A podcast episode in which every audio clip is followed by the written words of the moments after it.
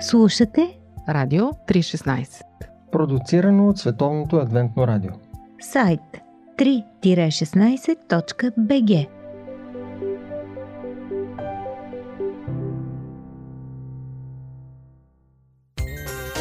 Библейски. Нюсвит Скъпи приятели, в библейски Нюсвит сме на оговорената среща с Тошко Левтеров, за да видим как водачът Неемия ще посрещне опозицията, а това е тест за него. В случая тя се организира доста преди водача да пристигне в Ерусалим и действа през цялото време. Това е една разнообразна група опозицията, съставена от губернатора на Самария, стари врагове на Израил като Арабия Монци Азотци и новите им поддръжници, от средите на самите юдеи, които вече са успели да завържат тесни роднински връзки с тях, взимали са дъщерите им, давали са своите и така нататък. Така че тук става въпрос за една психологическа война, която върви паралелно с строежа.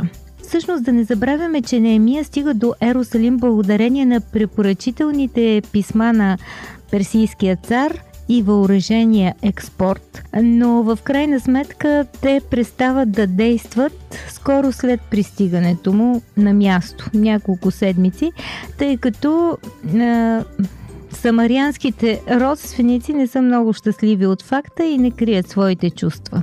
Те дори се чувстват оскърбени. Та така, с две думи става въпрос наистина за много коварни форми на психологическа война. Ние си мислим, че сме ги измислили отскоро, просто сме прехвърлили нещата от интуитивна на научна основа и макар, че е факт, че като систематика ги изучаваме едва от няколко десетилетия, по същество те са стари като света. И сега ще се убедите, че е така. Санавалат, като чу, че ние сме съградили стената, се разгневи, възнегодува силно и се присмя на юдеите. Значи има гняв, има ирония, има и подигравка. И говори пред братята си и пред самарийската войска. Какво правят тези окаяни юдеи? Окаяни юдеи. Да, той вече ги характеризира в неговите очи. А, ще се закрепят ли? Ще жертват ли? Ще свършат ли за един ден? Ще съживят ли камъните от купищата, през които са изгорели? А, Амонец Сатовия при него казва, даже това, което гледате, ако лисица се качи на него, ще събори каменната им стена. Е много саркастичен. Сарказъм, това е психологическата война. Подигравка. Вашия труд нищо не струва. От тебе нищо не става. Значи ти си изградил, аз съм изградил характер или сме почнали да работим. В процеса на строеж виждаме грешки. По-добре е да градим и да виждаме грешки да ги поправим, отколкото да оставим стената на Иерусалим и на нашия характер разрушена. И в момента, в който градим, абе, раде, абе, Тошко, абе, ти ли си тръгнал да се поправиш? Абе, аз те знам, ти беше такъв и така. Какво си тръгнал? Ти какво си мислиш, че ще постигнеш? Ей, това са хората, които много пъти а, или от завис, или от неразбиране се опитват да ни откажат от плана. А, Най-вече ни такив... убеждава, че сме лош материал. Че сме, от нас нищо не става. По-добре не се опитай да се промениш. Същите хора са тези, които след време, ако се промени, ще кажат браво, добре, че се промени. Или пък го казват... Защото много зле беше. Да, да. Или, ще, или ще кажат но аз не искам ти да се променяш, защото това ме кара да се чувствам зле. Примерно аз имам, съм имал и продължавам да имам проблеми с това, че а, в някои райони на моето тяло има повече от мене, отколкото в други. Особено около кръста. И много пъти съм се опитвал да отслабна. И някой път се ядосвам на хора, които тръгнат да спортуват. Не, че аз не се движа, но при мен има повече видими резултати, когато съм на диета за напълняване, отколкото като съм на диета за отслабване. Разбирам и се, те. И се чудя, абе, не може ли този човек да спре... Така, не си го казвам, обаче сега напоследък вече си казвам, бе, да тича, като иска да тича, да тича. Аз тичането не го обичам, но обичам да ходя. Аз съм пешеходец. А, така, значи, за какво го казвам това нещо? Защото някой ще започне да се подиграва. Гледай го, бе, колко е пълен. Абе, отслабни. Почнеш да ходиш, гледай го, той е тръгнал да, да ходи, като че ли ще отслабни. Добре, от една страна ми казваш много друга, друга. Управи се. А, нали, тези примери ги давах с цел да контрастирам това, което искам да кажа. Когато Бог ни дава визия, както даде на Неемия, виждане, бъдеще, показване в коя посока да се движим, хората нямат значение. Ако са такива, които могат да помогнат, както тези, които помогнаха за градението стената, окей, приемаме ги. Но ако са такива, като тези подиграватели, толкова не им обръщаме внимание. Интересно как отговаря Неемия в четвърти стих. Те се подиграват, Неемия си записва молитвата. Чуй Боже наш, защото сме презрени, обърни укора им върху собствените им глави, ги предай на разграбване в земя, където ще са пленници. Малко между... злобничко. Злобничко, така звучи. Но имай предвид, че това е мисленето на един евреин, това е мисленето на един човек, който знае повече за ситуация, отколкото ние можем да извлечем от този текст. И някой път не го казвам в злобен смисъл, защото ако аз съм в погрешния път и ти се опитваш да ме оправиш, аз ти кажа, а, Господи, обърни злото и върху нея, всъщност аз не се вслушвам в добрият ти съвет. Но ако съм тръгнал в, в правия път, а пък някой почне да ми казва, откажи се, махни се, това е една хубава молитва да си спомням. Господи, обърни укора им срещу тях. Дори да звучи злобно. Все пак Господ е допуснал това да бъде записано в Библията. Ако не иска, че нямаше да го допусне.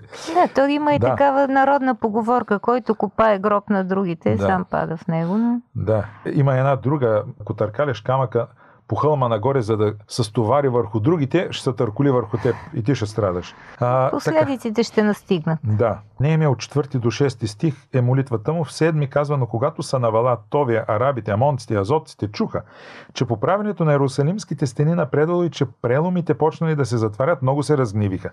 Те не искат града да се изгради. Много хора не искат да видят нашите слабости превърнати в, в силни Страни. страни. Да. И всички заедно се наговориха да дойдат и да воюват против Иерусалим и да го разрушат. И пак се помолихме. Забелязваше, че от началото в Неемия, когато чуят проблем, се молят. Чуят проблем, се молят. Виждам, че Някой имам... беше изброил към 9 молитви, Да. ми се струва Да, да, Неемия, толкова да. са. Нали? Да, да. Добре, че го спомена. А, щях да забравя. Когато видим слабости, нека се молим. Слабости в църквата да се молим. Слабости в нас да се молим. Господи, това ми е мило. Много пъти като дете растях в, в християнска атмосфера, които казваха а, моли се, моли се и като че ли повечето беше коленичи и се моли. Това е хубаво. Колениченето е хубаво. Да коленич, това е признаваш, че си пред велик Бог, но Библията описва дори и някои, които са се простирали пред Бог на, на земята. Тотално Легнали. Легнал съм, сравнявам се с земята пред Великия Бог. Аз обичам да се моля и, и на колене, молял съм се и няколко пъти прострям просто от стрес и от страх и от какво беше, съм се моля. Но много пъти в движение става нещо, Господи, сещам се, Бог ми казва, виж, имаш тази слабост. Господи, виж, имам тази слабост. Но някой път не само го казвам, ами започвам много да мисля. Добре, кое доведе? Това е един от въпросите, които много пъти съм си задал. Кое ме води до тази слабост? Коя е причината? Аз разбирам, че това е симптом на проблем. Къде е проблема?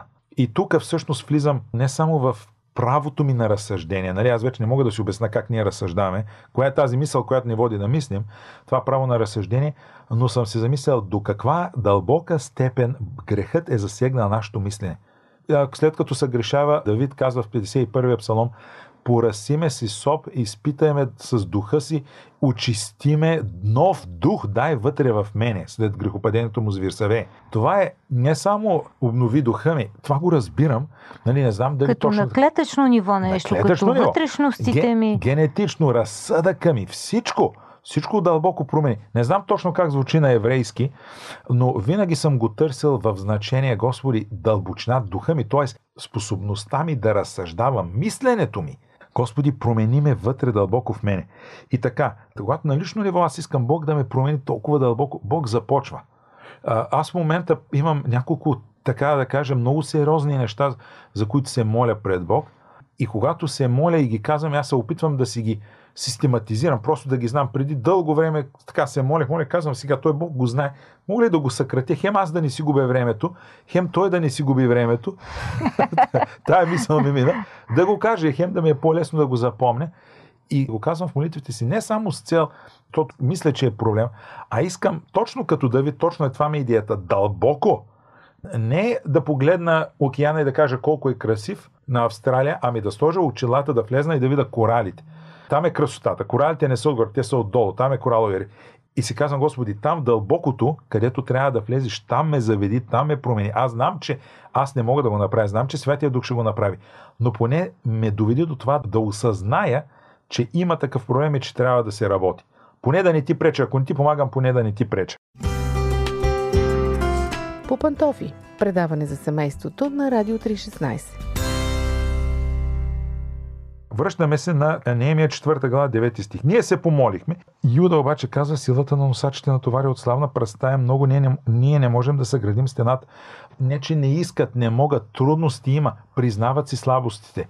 И те казвате, неприятелите ни казаха, няма да усетят нито да видят, като дойдем сред тях и ги избием и спрем работата. И тогава, като дойдоха юдеите, които живееха при тях, казаха ни 10 пъти към която страна е да се обърнете, оттам ще дойдат върху нас.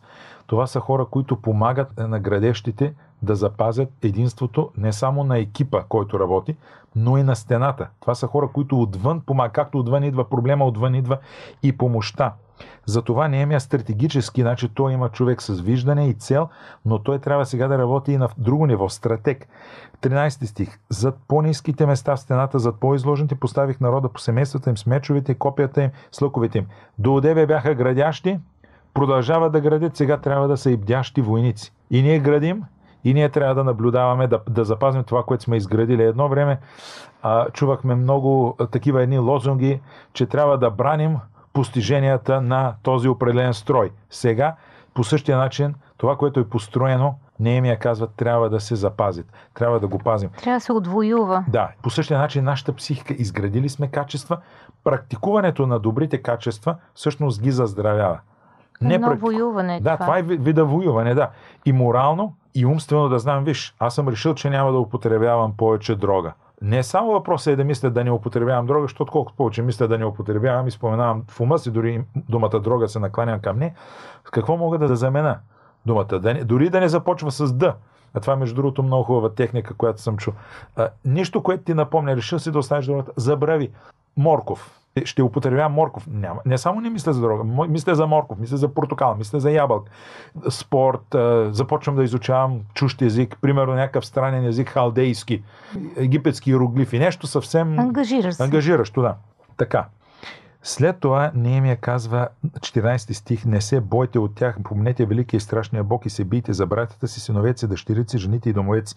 Значи, той иска да каже, защитавайте всички, които зависят от вас. Постави стражи на слабите и силните места в характера си, защитавай всичко, защото както казва апостол Яков, който наруши една Божия заповед, нарушава всички. Така, ако врага влезе през един пролом, то може да разруши много в град Иерусалим, може много да разруши в нашия характер. Аз лично съм ставал жертва на собствените си слабости и знам, казвам сега, бе, то няма проблем, сега беше една слабост, една погрешна стъпка. Да, обаче след време разбирам, че както крушата си имала опашка, така и греха си пристига всичките си приятели, т.е. мои неприятели, и като се настанят и се създадат един банкет, после трудно се гонят. Зато и най-добре е да спрем от първия път, пък да не се грижим за останалото. Тук съм много открит да, със себе си. Абсолютно. Не би го направил, ако не бях минал онния курс, ето аз съм съвсем елементарен човек с а, плът и кръв, както и Илия. и аз минавам през трудностите си. В 16-17 стих, половината от слугуващите бяха на работа, другата държаха копията. Тези, които градяха, носиха товарите се на ръка, в другата държаха оръжието. Зидарите имат и меч е, и градат. И така и благородни и всички работят за запазване на постижението на това, което са построили. Значи ние можем да си изградим, да работим върху себе си, нашата психика, морал и проче с една единствена цел да запазим това, което сме изградили, нали, като го изградим, после да го поддържаме. А то пак става с молитва, с четене на Библията, с слушане на Божието Слово. Нали, апостол Павел пише в 10 глава от слушането е вяра, а вярата идва от Божието Слово. Аз много харесвам, когато правим богослужение в къщи, а, децата ни решиха, това ще да ти го кажа в едно друго интервю, но просто го изпуснах, беше ми много. Питахме децата как да направим богослужение, хайде да четем Библията, казахте. Откъде да започнем? От а, съдии. Съди, а, да, съди, съди, после Исус Навин. Интересен избор. Четвъртата или петата книга, която прочетохме, беше Откровението. По техен избор. Четохме Данаил, четохме от а, посланията, сега четем първата книга на Самуил, първо царе. Абе, все трудни книги те са избрали. Някой път прочитаме цяла глава, някой път по мъничко. В момента, в който започнем да четем книга от Библията, ми става много интересно. Страшно интересно ми става. Някак си самото четене на Библията, чуването, дали аз ще чета, защото аз като чета за себе си, чета нали, на ум, но като го чуя или ако чете жена ми или децата, бе по друг начин ми звучи. И много ми доставя удоволствие, като чуя Библията да се чете в църква айде, има истории, които не можеш да ги прочетеш от начало до край, трябва да ги накъсаш, но някой път, като се прочете цялата, абе по друг начин звучи. И нещо си откриваш. Ма нещо откриваш. Ти ще ми прочетеш Немия четвърта глава днес, утре ще ми прочетеш пак ти, Бе всеки път същата книга, същата глава, същия текст, същия четец, същия глас по различен начин. А камо ли да е друг човек по друг начин? Днес, скъпи приятели, присъствахме и на градежа на стените, а също и на разправата с опозицията, на мъдрия начин, по който добър водач като Немия се справя с нея. Той се среща с какво ли не, с присмех и подигравки, явява се отворено писмо с опасни клеветнически обвинения към него. После той става обект и на смъртоносен заговор, прикрит зад покана за преговори. Има и публично злепоставяне или поне опит за такова. В крайна сметка ще се планира по-късно и въоръжено нападение, което няма да се осъществи, но както се вижда, само след няколко седмици в Ерусалим препоръчителните писма на Артаксеркс не вършат работа. Враговете на Неемия могат да го убият и даже да оправдаят действията си с някаква версия за бунт, който той уж готви срещу царя и понеже си няма проблеми, се задава и вътрешната опозиция – Бъдете готови с аргументи и не забравяйте какво строите и защо сте на вашия обект. Това въжи за всички стени на живота. Стошко Левтеров ви очакваме на оказаното място, за да споделим и следващите уроци от дневника на нашия главен герой – кмета на Ерусалим. Само че от преди 24 века. Бъдете точни!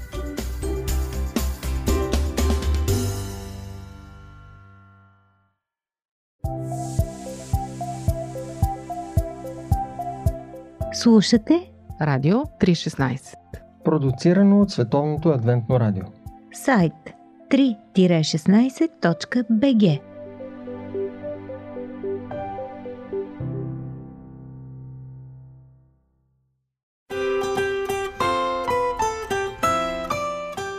По пантофи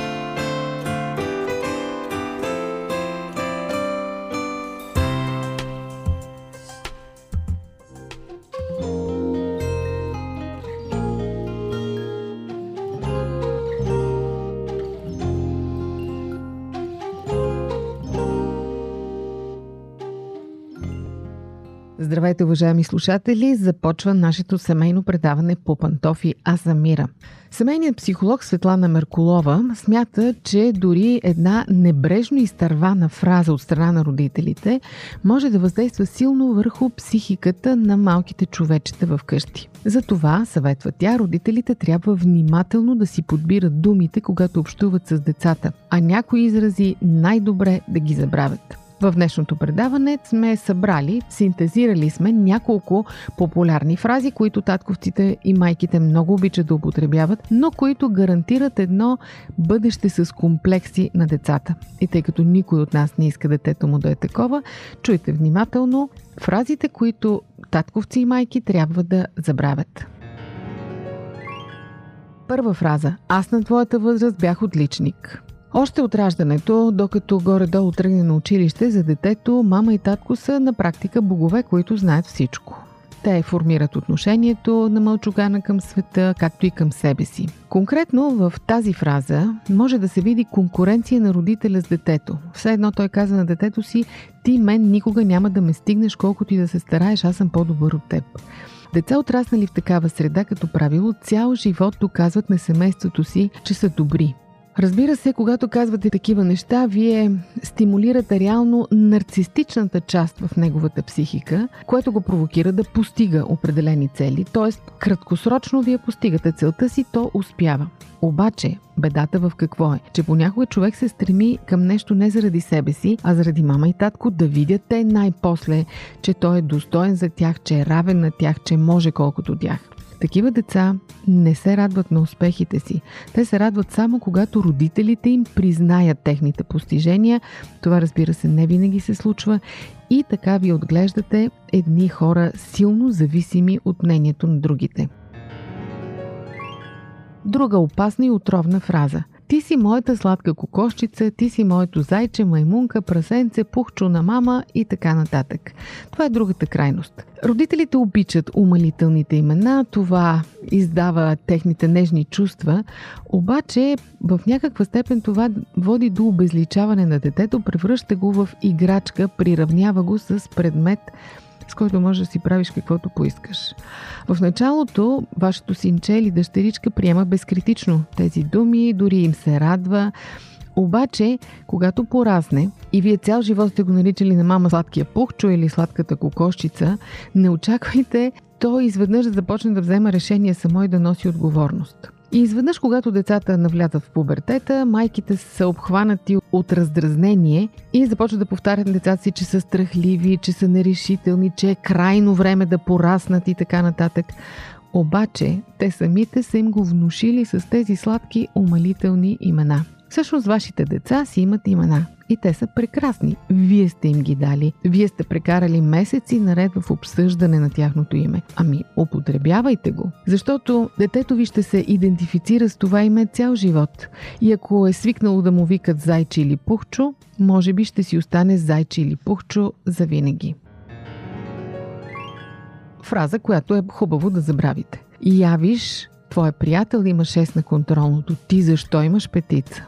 Много родители казват подобни неща с най-добри подбуди. Самите родители често са имали такъв опит в детството си и си казват, абе, няма нищо страшно и на мен така ми казваха, виж сега как се амбицирах и постигнах всичко. Но сигурно са забравили колко болезнено са се чувствали мама и татко да те отхвърлят и да харесват повече твой приятел. Това е болезнен опит. Децата го пренасят в живота си като възрастни. Те понякога може да започнат да мразят този приятел дори. Винаги е неприятно за детето, когато го сравняват с някой друг, независимо дали става просто ученици, брате, сестри, братовчеди и така нататък. Когато станат вече възрастни хора, тези деца продължават постоянно да се сравняват с другите, било в своя полза, било в повечето случаи не в своя полза. Щом се държиш така, няма да те обичам вече.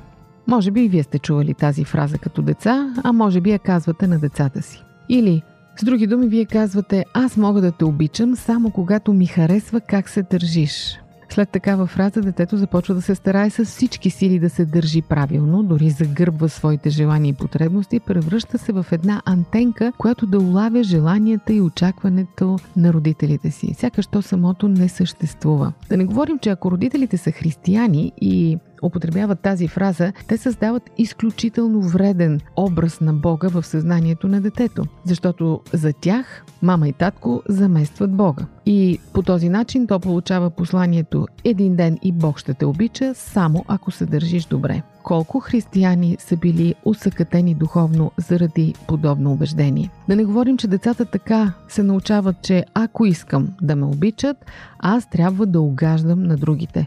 Нали се сещате какви личности порастват от такива деца?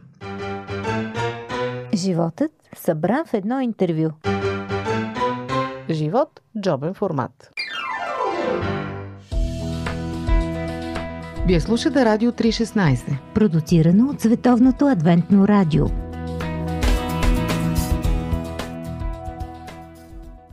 Как можа да ме засрамиш по този начин? Или не ме срами пред хората. Тази фраза, може би вие сте чували от баби, дядовци, майки и татковци, много ще бъде неприятно, ако я употребявате. Защото сега казвате на детето си, ти си моят позор. Деца, които са чували такава фраза, много ясно получават посланието ако аз получа нечие внимание, не се знае дали това е за добро. Такива деца порастват по правило като хора, които обичат да се прикриват. Сякаш то от само себе си знае, че нищо добро не може да направи. По-добре хората да не виждат какво прави. Възрастни хора, които стигат дори до психични разстройства, до раздвоение на личността, хора, които водят двойствен живот и участниците в двата им живота не подозират за другия, това са именно хора, които са чували тази фраза често в детството си. Това е много силна травма. Друга фраза, която съм сигурна, че сте прегрешавали с нея, когато сте ядосани на детето си да му кажете същински бащичко си. Или пък, ако сте бащата, казвате и ти си като майка си. Безусловно, такава фраза иллюстрира отношенията най-напред между майката и бащата. Това, че те не се обичат помежду си, че са недоволни от съвместния си живот, но за съжаление ползват детето като отдушник. Съпрузите не си изясняват пряко отношенията, а чрез детето си казват всякакви неприятни неща.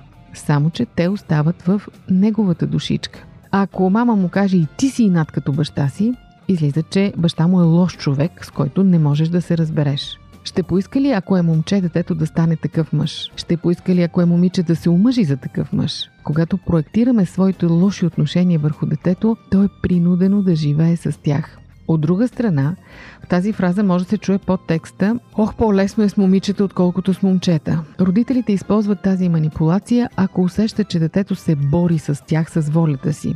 Много пъти тази фраза се употребява от родители в развод. Сякаш по този начин те се опитват да придърпат детето на своя страна. Не го правете, скъпи приятели. По този начин буквално го отравяте. Ако не се сдържиш прилично, ще те дам на баба Яга, или на Турбалан, или на някое друго чудовище от приказките. Сигурно сте го чували като деца. Това е вече прекалено конкретно послание, в което се казва, че детето е ценно само ако е удобно за родителите си. Не само това, вече имаме конкретна заплаха. Децата израстват в страх. В това, че ако не угодят както трябва на родителите си, следва нещо страшно. Да не говорим, че тази фраза се изрича обикновено без намерение тя да се изпълни. И когато детето чуе няколко пъти и въпреки това не го дадат на никакъв турбалан и на никаква баба яга, то започва да възприема заплахите на майка си и баща си като нещо несериозно. И в двата случая вие му нанасяте вреда. Като се приберем вкъщи, ще ти дам да разбереш. Чували ли сте тези думи? И присвивало ли ви е под лъжичката? Това подсказва, че родителят има право да направи с детето си всичко, което поиска, без да се интересува от неговите чувства, дори да го нарани. За една секунда сякаш мама или татко се превръщат в надзирател затвор, който наказва или прощава. Децата, които често чуват този израз по своя адрес, особено ако заплахите наистина са изпълнени, когато са се прибрали вкъщи, един ден обикновено имат трудности с началниците си тъй като родителската фигура малко или много се идентифицира с началника в детството. Човек започва да се страхува от шефовете си, иска да им угоди, понякога дори е способен на измами, само и само да не бъде наказан. Като правило, тези деца обикновено създават силно негативни отношения с висшестоящите. Ако пък им се случи те да бъдат висшестоящи, много често тормозят подчинените си. И накрая една наистина ужасна фраза оставих я нарочно за накрая. Махай се повече, не искам да те виждам и да те чувам. Ще те изгоня от къщи.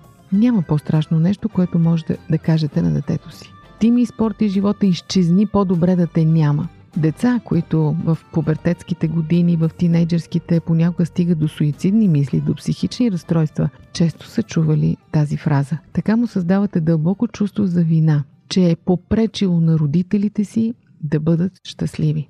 Скъпи приятели, предадох ви тези така плашещи понякога фрази с цел просто да бъдем внимателни. Ако ние сме ги чували в детството си, не означава, че те са нещо хубаво и трябва да бъдат повтарени. Не всичко излязло от устата на нашите родители е положително. Не ги употребявайте. Вие искате вашите деца да израснат самоуверени и щастливи, нали? Тогава въздържайте се от подобни фрази. Ако те вече са станали част от ежедневието ви, премахнете ги целенасочено. Уверявам ви, това ще има положителни резултати. Разбира се, пожелавам ви успех в това. Това беше всичко днес по Пантофи. Аз съм Мира. До чуването следващия път.